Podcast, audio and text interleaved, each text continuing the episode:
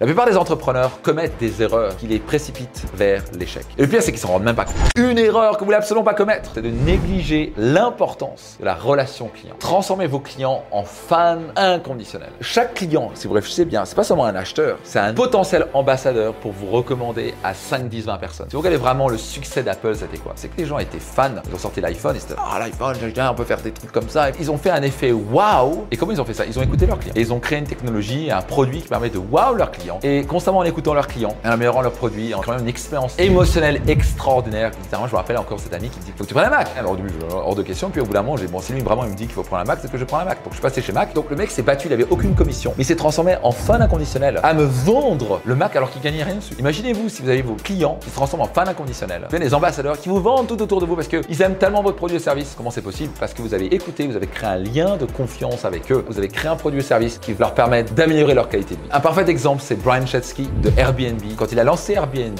à son début, il a pris le temps de rencontrer personnellement les autres et les clients. Ils voulaient savoir, mais alors qu'est-ce que vous avez aimé, pas aimé ça Et ce qui a fait tous les petits détails. Parce que les gens disent, ouais, mais on comprend rien sur la plateforme, mais c'est pas assez clair. Ils ont travaillé l'expérience utilisateur et ils ont découvert par exemple qu'ils avaient du mal à louer. Ils ont dit, ah, qu'est-ce qu'il va faire qu'on va louer? On va prendre des photographes professionnels. Et au début, c'est lui littéralement qui venait avec son ami à San Francisco prendre des photos pour permettre aux autres de pouvoir louer plus facilement. Parce qu'en fait, les photos qu'ils mettaient, c'était pathétique, vous en avez tout simplement pas. Finalement, ils peuvent pas faire tout le pays. Donc, ils sont passés en mode, tiens, on va dupliquer ça en prenant des photographes professionnels agréés Airbnb. Et ce qui fait que quand vous regardez un Airbnb, c'est waouh, les photos sont belles. C'est parfois tellement beau. Quand vous arrivez, vous dites, c'est pas du tout ce que j'avais attendu. Donc, ça, ça pose un autre problème. Mais à la fin, ce qui a vraiment fait décoller Airbnb, c'est sa capacité d'écouter et de combler son client qui a fait le succès d'Airbnb. Deuxième erreur majeure que je vois, c'est de sous-estimer, on appelle les coûts cachés. C'est une des choses qu'a mentionné Eric Larchevêque. Je vais intervenir lors d'un de mes séminaires. Business Max est aussi intervenu euh, pendant une demi-journée dans mon mastermind, le 3M, où tous les membres du mastermind ont pu lui poser des questions. Une chose qu'il a mentionné, c'est une chose dont je parle souvent, c'est les coûts cachés. Alors déjà, il faut budgétiser. Qu'est-ce qu'on anticipe comme coût cette année? Quel être le chiffre d'affaires, le bénéfice, etc. permet vraiment d'avoir une direction. Mais il faut aussi budgétiser les coûts cachés, les dépenses imprévues qui peuvent arriver. Il faut mieux avoir un esprit bizarrement pessimiste quand vous regardez vos coûts qu'optimiste.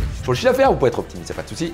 C'est génial d'être optimiste. Bien sûr, quand vous créez une entreprise, vous voulez croire en votre succès. Je suis le premier à vous encourager à ça. Mais vous voulez avoir les deux. Vous voulez cultiver un petit peu de pessimisme et un petit peu d'optimisme. L'optimisme pour dire je vais y arriver, on va trouver un moyen. Pessimiste pour dire Hum, il peut y avoir des merdes qui arrivent. Vous êtes certain d'avoir au moins trois mois de coûts pour payer tout le monde et tout ce qu'il faut de côté. Vous arrivez une Covid, une inflation, une guerre. Vous avez de l'argent pour survivre pendant que ces quelques mois pour pouvoir relancer votre entreprise avec succès. Numéro 3, erreur. Ne pas continuellement innover. Voyez-vous, le succès d'hier ne garantit pas le succès de demain. Dans un monde qui change et qui évolue tellement vite, la recette pour rester obsolète, c'est de rester sur ses acquis et ne pas innover. Innover ne veut pas forcément dire créer un nouvel iPhone. Innover veut simplement dire améliorer. iPhone 1, c'est la grande révolution, la grande innovation. Après, ils l'ont juste amélioré. iPhone 2, iPhone 3, iPhone 4. Vous gagnez la dernière Porsche, elle est juste un petit mieux que cela d'avant. Et si vous améliorez vos produits de jour en jour, de semaine en semaine, de mois en mois, d'année en en écoutant vos clients, etc., votre produit 5 ans plus tard, ça n'a rien à voir. Vous voulez innover, innover, innover. Si vous innovez pas, vous mourrez. Soyez certain d'innover. Numéro 4 erreur, se focaliser uniquement sur la quantité plutôt que la qualité. Vous voulez faire les deux. Pour réussir, bien sûr, vous voulez vendre le maximum d'unités de vos produits, si vous voulez, ou de vos services. Mais à la fin, si vous oubliez la qualité, vous n'allez pas vraiment y arriver. Par exemple, Facebook, que tout le monde connaît. Devinez combien de A-B tests Facebook a fait avant d'avoir vraiment ce truc final quand vous arrivez, l'interface. Un A-B test, pour les gens qui ne savent pas, c'est tester différentes interfaces pour voir laquelle les gens utilisent le mieux, soit plus facile, etc. En marketing, on fait des A-B tests, exemple, sur les pages de capture, de voir laquelle fonctionne le mieux. Je crois qu'ils ont fait quelque chose comme 6000 tests différents avant d'arriver à la plateforme finale interface Facebook. Ils ont testé tout, les boutons, la couleur. Ils ont tout testé. Et c'est comme ça qu'ils sont bah, devenus Facebook. Ils ont amélioré la qualité de leurs produits en plus de se focaliser sur comment développer et avoir de plus en plus d'utilisateurs sur leur réseau. Erreur numéro 5, ne pas prêter attention à la concurrence. Très important ici, je fais une grande parenthèse. Le but ici, c'est pas de passer sa vie avec euh, qu'est-ce que font les concurrents. Si vous vivez constamment euh, qu'est-ce que font les concurrents, vous n'allez jamais innover, vous allez juste être un suiveur et le marché n'a pas besoin d'un autre suiveur, ils ont besoin de quelqu'un d'innovant. Le plus sûr moyen de mourir, c'est de faire exactement comme les concurrents. Par contre, parfois on peut s'inspirer de la concurrence. Ils vont à gauche, moi je vais à droite. Donc c'est important de revoir une sorte de veille concurrentielle. Qu'est-ce qui se passe sur le marché? Qu'est-ce qui est innovant? Qu'est-ce qui sort? Ce que je veux dire par là, plus que la veille concurrentielle, c'est être ouvert sur les idées, regarder ce qui se passe, mais ne pas non plus être bloqué sur ah, qu'est-ce que les autres font? Et je veux juste être derrière. McDonald's va toujours être numéro un par rapport à Burger King parce que c'est les premiers. Et Burger King, bah, ils sont juste derrière, donc ils gagnent leur vie, mais le troisième qui essaie de faire ça, il dégage.